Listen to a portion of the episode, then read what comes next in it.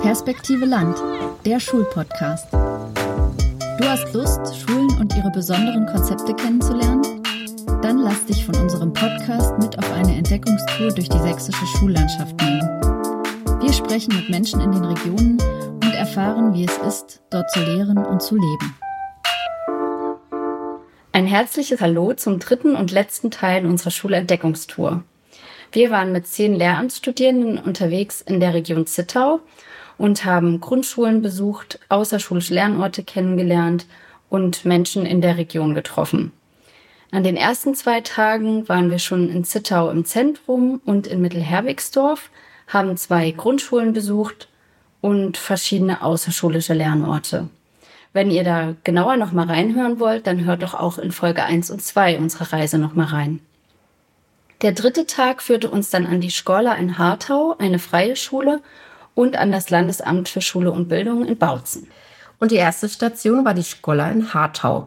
Das ist ein Ortsteil von Zittau im Süden an der Grenze zu Tschechien, aber es ist super ländlich und ein kleiner Ort mit ungefähr 600 EinwohnerInnen. Die Schola ist ein Schulverbund freier Schulen im Dreiländereck Deutschland, Tschechien und Polen und sie umfasst Grundschulen, Oberschulen, ein Gymnasium, eine Berufsfachschule und eine Kita.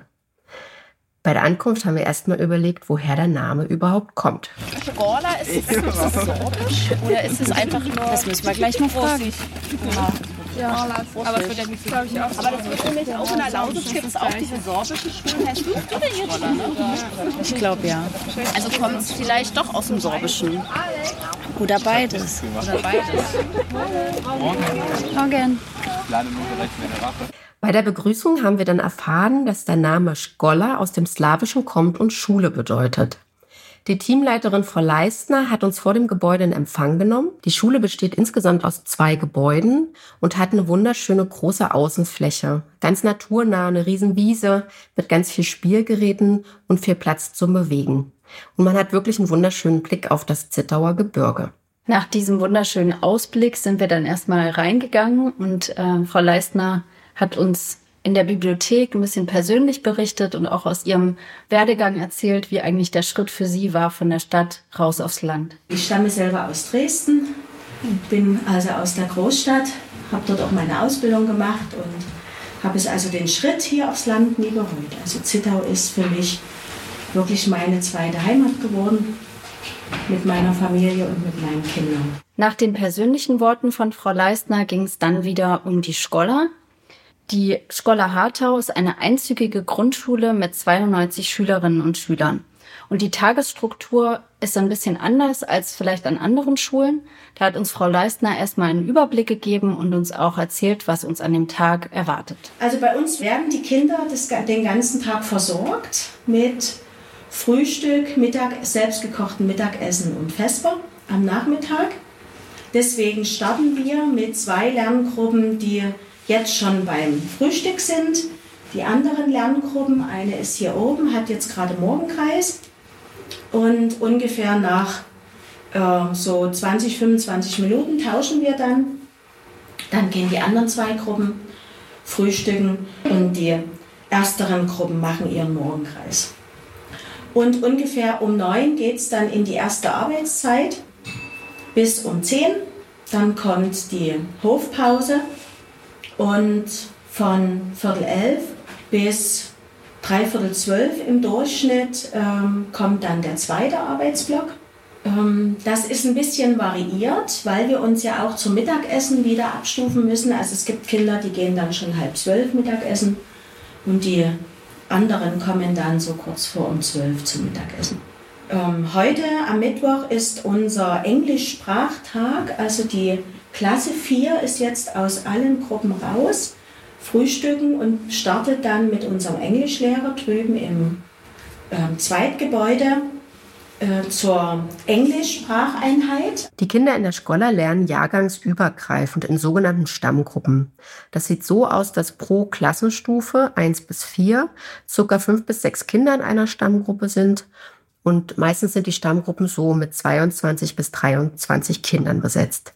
Wie das ganz konkret aussieht im Schulalltag, beschreibt uns jetzt Frau Leistner. Die Kinder sind in einer Gruppe, haben ihren Arbeitsplan der Woche und äh, es gibt kleine Lernkreise, wo jetzt die Kollegin entweder einen Jahrgang zu sich holt, hat dann also sehr kleine Lernkreise, weil es ja fünf oder sechs Kinder nur sind. Oder sie nutzt ein Thema, um mit allen Kindern zusammen einzusteigen äh, oder nur mit zwei Jahrgängen. Also wir mischen auch sehr gerne die Jahrgänge, um gleichzeitig die Wiederholung zu nutzen oder Kinder, die noch Bedarf haben, ein Thema zu vertiefen. Ähm, wenn ich mit der Klasse 4 ein Thema wiederhole, kann ich schon flotte Dreier mit dazu nehmen, weil sie vielleicht in diesem Thema äh, sich schon bewegen. Also dort habe hab ich die Möglichkeit zu variieren innerhalb der Gruppe. Es gibt aber immer eine feste Lehrerin quasi ja, für jede Klasse. Es gibt eine Stamm, Stammlehrerin. Mhm. Genau. Dann gibt es auch noch einen Kollegen aus dem Nachmittagsbereich, der im Grunde genommen äh, als Unterstützer zugeordnet ist, der zum Beispiel kleine Förderungen übernimmt, ein kleines Lesetraining oder ähnliche Sachen, je nachdem, was in der Gruppe gerade ist. Und ansonsten gibt es aber auch sowas wie einen Stundenplan? Ja, ja. Und, äh, oder ist es jede Woche anders? Nein, nein, es gibt einen festgelegten Stundenplan. Also es ist genau festgelegt, wann ist die Lernzeit. Nur, dass es bei uns zum Beispiel Mathe, Deutsch, Sachkunde alles integriert ist in einer Lernzeit. Also das heißt dann bei uns Lernzeit. Festgelegt ist, wann hat die Klasse Kunst, wann hat die Klasse Sport, wann hat die Klasse Tschechisch und Musik. Das, das sind die festgelegten Fachfächer, weil die Kinder dort zu einem anderen Kollegen müssen. Und innerhalb der Lernzeit gibt es dann die Möglichkeit des Stammlehrers, das Thema, was gerade ist, individuell zu planen. Also wann mache ich was mit meinen Kindern. Wie viele Personen sind Sie im Kollegium?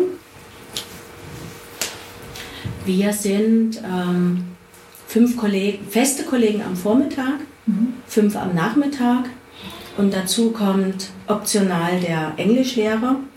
Und unser Tschechischlehrer ist auch voll angestellt, da er an, in allen Klassen arbeitet und äh, aufgrund seiner Erfahrung auch in den Gruppen mit unterstützt. Also er sichert zum Beispiel individuelle Lernzeiten ab, wo dann äh, die anderen Kollegen in anderen Unterrichtsfächern sind. Mhm. Mhm. Gibt es ja auch dann sowas wie ein Hort oder ist es dann. Mhm.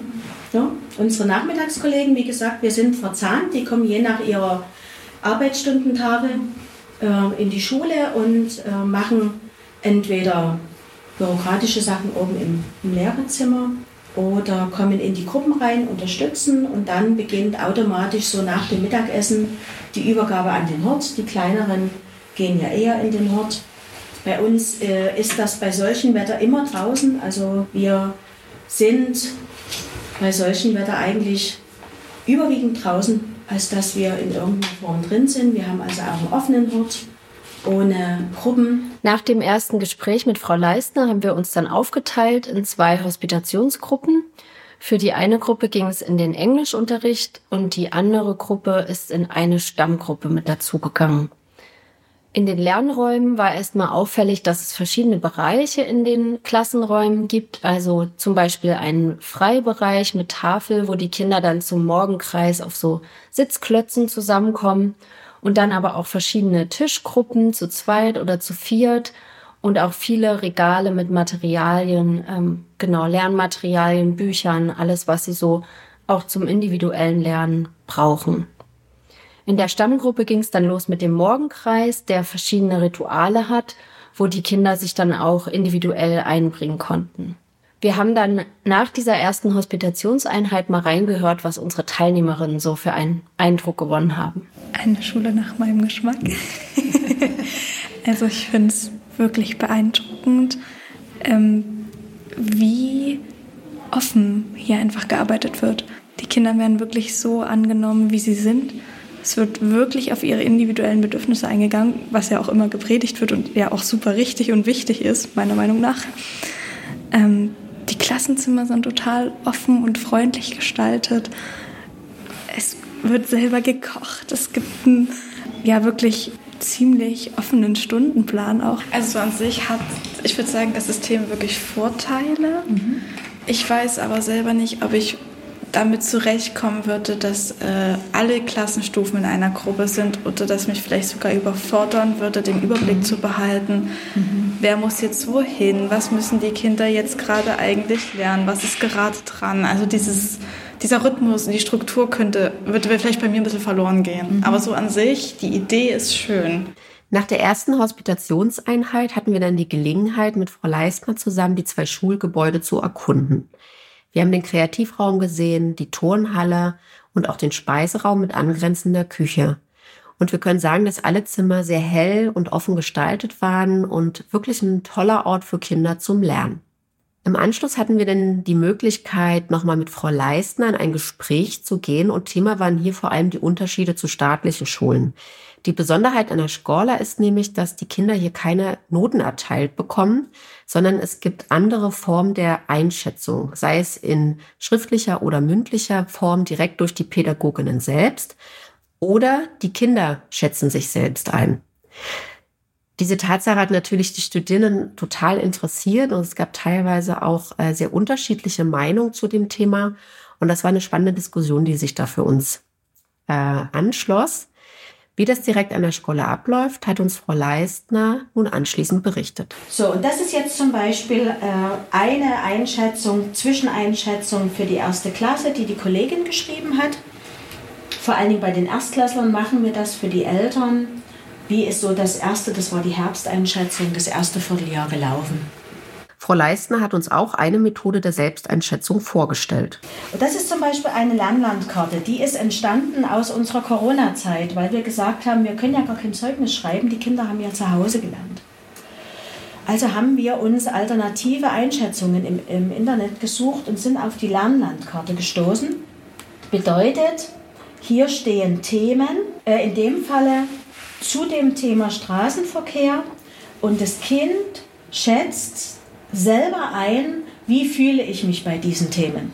Grün bedeutet, ich fühle mich richtig gut, ich habe da gut gearbeitet. Gelb bedeutet, ich habe äh, Reserven, äh, ich könnte noch ein bisschen was machen. Und wenn das Ganze einen grauen Rahmen bekommt, heißt das entweder, ich habe es noch nicht gemacht, ich habe es noch nicht verstanden oder ich brauche dazu Hilfe. Ne, das soll ja dazu dienen, nicht das Kind abzuwerten, sondern das Kind soll einen Fahrplan fürs weitere Lernen bekommen. Zu der Gesprächsrunde kam dann später noch Johanna dazu, eine junge Lehrerin, die bereits während des Studiums begonnen hat, an der Schola zu arbeiten und auch ihr Referendariat hier gemacht hat. Johanna beschreibt, was ihr an der Schola besonders gefällt. Auch einfach mal sich ausprobieren zu dürfen, einen anderen Weg zu gehen. Also es kommt keiner und sagt, das ist jetzt blöd gelaufen oder das hast du nicht gut gemacht. Mal, klar kann man sich ein Feedback holen, aber ähm, du bist frei in deiner Entscheidung. Das ist unwahrscheinlich schön, auch für die Kinder. Dass man nicht bloß aufs Lehrbuch angewiesen ist und sagen muss, hier nach Schema F, so wie es schon 50 Jahre war. Das ist eigentlich das Schönste. Auch für Johanna war der Weg zur Lehrerin nicht immer einfach. Zum einen hat sie berichtet, dass sie das Studium sehr fachlich, sehr theoretisch fand, mit zu wenig Praxisbezug.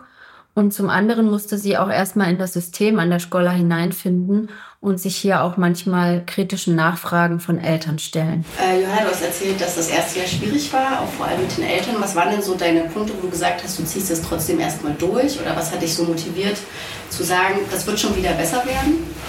Na, ich wusste, dass ich Grundschullehrerin werden will. Ich habe derzeit schon studiert und das Studium war auch schwer. Also geht euch ja sicherlich auch manchmal so, dass ihr denkt, ach du Scheiße.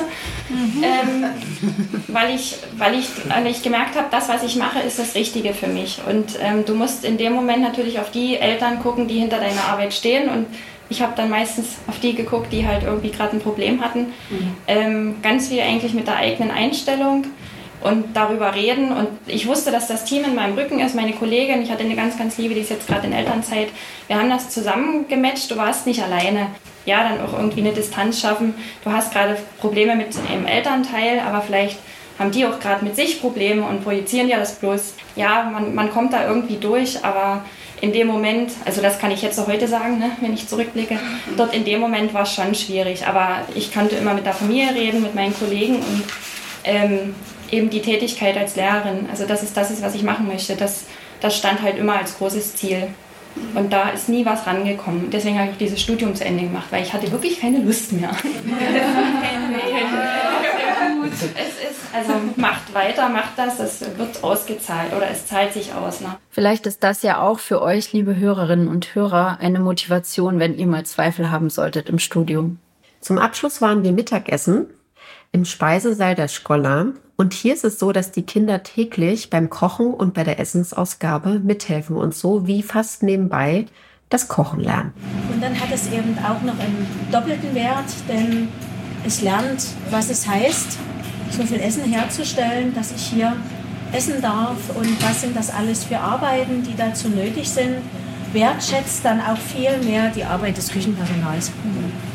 Ja, also das machen die täglich? Ja, täglich. Ist das als AG? Aus jeder, nein, aus jeder Gruppe gibt es ein Küchenkind, nur wenn mal Krankheit ist oder wenn wir wirklich gerade irgendwie ein, ein Problem haben, dann kann es mal vereinzelt sein, dass es keine Kinder gibt, aber zum Beispiel montags müssen immer Große in die Küche, weil montags alle Vorbereitungen für die Salattheke getroffen werden.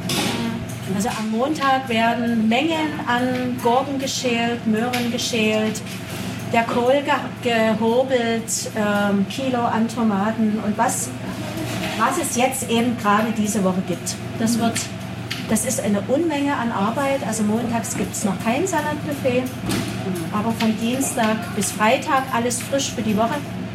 Und am Montag geht es wieder neu los. Wir haben es dann auch live erlebt und die Kinder haben uns das Essen ausgegeben. Und wir müssen sagen, es war wirklich sehr, sehr lecker. Mit gut gefülltem Bauch haben wir uns dann auf dem Weg zur letzten Station nach Bautzen gemacht und haben dort vor Ort Jessica, eine Teilnehmerin, gefragt, welchen Eindruck die Schola Hartau bei ihr hinterlassen hat. Wir haben uns ja heute noch die Schola angeschaut. Das ist so ein bisschen die freie Alternativschule hier im Landkreis. Und das fand ich äh, wirklich nochmal ein bisschen spannend und bereichernd. Also ich habe mich schon relativ viel oder mal mit Reformpädagogik auseinandergesetzt, aber ich glaube, das war auch für einige in unserer Gruppe so der erste Berührungspunkt damit. Deswegen fand ich das super cool, dass das mit im Programm war. Ähm, es muss ja auch nicht bedeuten, dass alle jetzt an eine Reformschule gehen, aber einfach da Ideen mit aufnehmen. Und ich glaube, das hat das auch ganz gut gezeigt. Also ähm, die Scholar über, unterrichtet ja jahrgangsübergreifend, das ist womöglich recht schwierig, aber zum Beispiel haben sie auch eine eigene Küche, wo SchülerInnen mit kochen, das kann man, glaube ich, ziemlich gut mit aufgreifen. Oder auch einzelne Methoden, einzelne Einrichtungssachen. Ähm, und ich glaube, da gab es ganz viel Inspiration, die man einfach mit den Schulalltag nehmen kann. Es war also auch wieder eine spannende Erfahrung. Ja, und dann erwartete uns auch schon die letzte Station unserer Reise, der Besuch im Landesamt für Schule und Bildung in Bautzen, auch kurz LASUB. Unser Gedanke war, dass wir Studierenden gerne einen Einblick geben wollen in die Arbeit des LASUB, dass sie auch schon mal Ansprechpersonen kennenlernen können und auch ihre Fragen stellen können, weil das ja sozusagen der spätere Arbeitgeber dann ist. Das Lasebund Bautzen ist verantwortlich für die Schulen in den Landkreisen Bautzen und Görlitz. Und wir haben uns getroffen zum Gespräch mit dem Standortleiter Herrn Peter, mit der Referatsleiterin für Grund- und Förderschulen Frau Kanzler Kunitzki und mit Herrn Richter, der Referent im Leitungsbereich ist. Am Anfang haben sich alle drei kurz vorgestellt. Es beginnt mit Herrn Peter, der sich vorgestellt hat und auch ein bisschen erklärt, was das LASUB überhaupt ist und wie so grundsätzlich die Struktur ist. Wir sind in dem Landesamt für Schule und Bildung eine dem Staatsministerium für Kultus zugeordnete Einrichtung. Im Verwaltungsrecht heißt das letztendlich Umsetzungsbehörde. Wir setzen also die Dinge, die sozusagen vom Freistaat über das Staatsministerium für Kultus als Grundlinien ausgedacht sind, dann hier im Detail um. Wir das sind an den einzelnen Standorten sozusagen natürlich in Verantwortung erstmal mein Präsident, das ist Herr Berger, der sitzt eigentlich in Chemnitz, ist aber natürlich auch im Freistaat immer wieder mal irgendwo unterwegs, um die Dinge zu begleiten. Wir haben dann noch einen Vizepräsidenten, der Herr Heinze, der die Steuerung der internen Abläufe sozusagen hauptsächlich mit begleitet. Und dann haben wir diese sechs Standortleiter, also neben dem Standort hier in Bautzen gibt es die in Leipzig, in Dresden, in Zwickau, in Chemnitz, überall verteilt sozusagen. Und es gibt noch einen Standort, der heißt Radebeul, der die Denkfabrik, so sage ich immer ein bisschen so bei uns ist, wo also die ganzen Lehrplanangelegenheiten laufen, wo Fortbildungsangelegenheiten laufen, teilweise auch Veranstaltungsmanagement. Wir haben an den Standorten außer Radebeul überall eine Hauptabteilung, so sage ich das jetzt mal, nämlich diejenige Abteilung, die Sie sicherlich auch am meisten interessieren wird, die sogenannte Schulabteilung, die sich mit allen Schulen, alles was es um Schule gibt, eigentlich kümmert, in der schulfachlichen Begleitung, gegliedert in Grund- und Förderschulen, das ist gleich das erste Referat, dann haben wir die Oberschulen, das zweite, die Gymnasien, die berufsbildenden Schulen und dann darf man auch nicht vergessen den Bereich des Lehrerpersonals, also bei viele Dinge logischerweise von der Anstellung bis zum Ausscheiden aus dem Dienst Personalangelegenheiten sind, also ist auch dieses Referat dort vorhanden. Jeder LASUB-Standort hat außerdem noch einen Schwerpunkt. Die Lehrerausbildung liegt zum Beispiel bei Dresden, Leipzig und Chemnitz, also wo ihr später mal angebunden sein werdet, wenn ihr ins Referendariat geht. Der Standort Bautzen kümmert sich um drei Schwerpunkte um Schulen in freier Trägerschaft, die Zeugnisanerkennungsstelle, also wenn zum Beispiel Lehrkräfte aus der Ukraine hier anerkannt werden, und das Thema Medienbildung. Frau Kanzler Kunitzki, die Verratsleiterin für Grund- und Förderschulen, zeigte uns anschließend auf der Landkarte, welche Schulen sie betreut. Ich bin verantwortlich für 122 Grundschulen. Das ist also der Raum von Bad Muskau bis Zittau, von Görlitz bis nahe Dresden sind unsere Grundschulen verteilt ja, die, die man hier sehen kann. Also 122 Grundschulen und 20 Förderschulen gehören zu meinem Verantwortungsbereich, den wir äh, fachlich beraten, begleiten. Nach diesen ersten grundsätzlichen Informationen sind wir dann miteinander ins Gespräch gekommen und die Studierenden haben ihre Fragen gestellt. Herr Peter und Frau Kanzler Kunitzki haben sehr herzlich eingeladen, in die Region zu kommen und auch dazu, Praktika im ländlichen Raum durchzuführen. Also wir wollen Sie ausdrücklich ermutigen, nutzen Sie die Angebote der Praktika, auch ein Stückel aus den Städten hinaus zu gehen auf das Land. Es ist meist ein herzliches Willkommen. Also wenn wir sozusagen, ich habe morgen einen Schulbesuch in Bad Muskau, wenn man da also sozusagen mit Personen, die dort Lehrer sind, spricht, dann kriegt man das auch immer wieder gespiegelt. Wir haben es ja auch persönlich erlebt wie das da ist. Da bist du sozusagen schon an den Schulen. Klar ist man auch bekannt, das ist natürlich klar. Auf dem, auf dem Land ist das eine andere Mache, aber es ist, wenn ich es einschätzen soll, in der Vorteilskiste ist mehr drin als in der Nachteilskiste. Also das kann ich nur bestätigen. Also ich habe in Halle studiert. Ich habe meine schulpraktischen Übungen in Halle Neustadt gemacht. Mich hat es dort an den Schulen fast erschlagen, erstmal als Junge. Ich kann mir das gut vorstellen, wenn man so als Theoretiker an Schule kommt und dann die ersten Stunden dort hospitiert, was da so erwartet wird. Und bin dann auch aufs Land gekommen, wo praktisch jeder jeden kennt, wo äh, die Eltern jeden Lehrer kennt und, und auch andersrum. Für den Grund, für den Start ist es nicht schlecht, auch im Kleinen anzufangen, um erstmal Sicherheit zu gewinnen. Testen Sie sich sich aus. Gucken Sie dort mal beim Praktikum, nehmen Sie beim nächsten eine andere Schule, damit Sie wirklich über den Tellerrand hinweg gucken und, und mehr kennenlernen. Ja, weil jede Schule hat im Prinzip ihr, ihr eigenes, äh, ihre eigenen Abläufe und dann sehen Sie, wie unterschiedlich Dinge gestrickt werden. Und ja, wir sind auch auf das Thema Lehrkräftemangel zu sprechen gekommen. Da hat das Landesamt für Schule und Bildung aktiv Unterstützung, zum Beispiel bei einem späteren Umzug in die Region zugesprochen.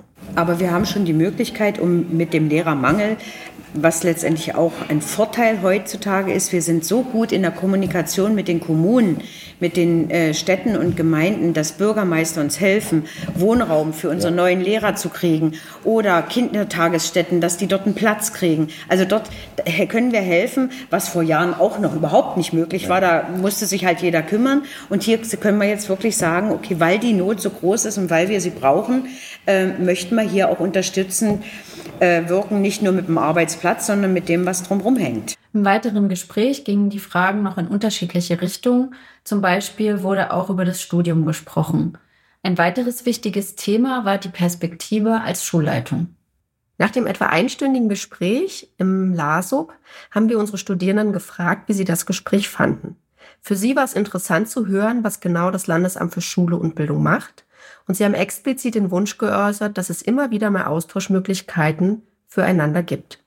Mit dem Bus ging es dann zum Bahnhof Bautzen Und dort haben wir die Teilnehmenden der Schulentdeckungstour gefragt, wie sie die Tage in Zittau empfanden. Bereichernd, motivierend und wertschätzend. Wir fanden die Reise anregend, inspirierend und schmackhaft. Ja, also ich fand die Reise auch für mich, obwohl ich eigentlich Gymnasiallehramt studiere, unfassbar spannend, weil ähm, wir ins Gespräch mit ganz vielen Schulleitungen gekommen sind und da einfach ganz, ganz viele irgendwie sehr ähm, ja, motivierte, inspirierende Menschen gefunden haben, irgendwie, die irgendwie was in der Region bewegen wollen. Und das fand ich doch irgendwie sehr motivierend, ähm, weil ich glaube, dass es zeigt, dass eben Land tatsächlich auch was kann.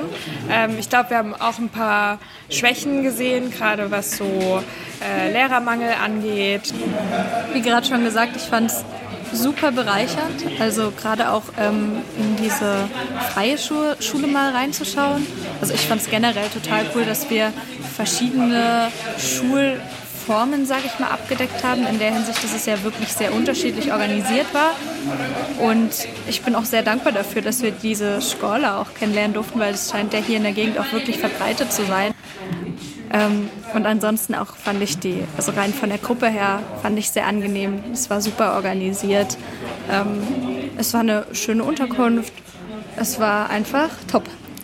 Ich würde es jederzeit wieder machen. Das Feedback der Teilnehmenden hat uns wirklich bestätigt, dass es total wichtig ist, dass die Studierenden schon im Studium die Möglichkeit haben, Schulen kennenzulernen, mit Lehrkräften in den Austausch zu kommen und Regionen konkret zu besuchen, Menschen zu treffen.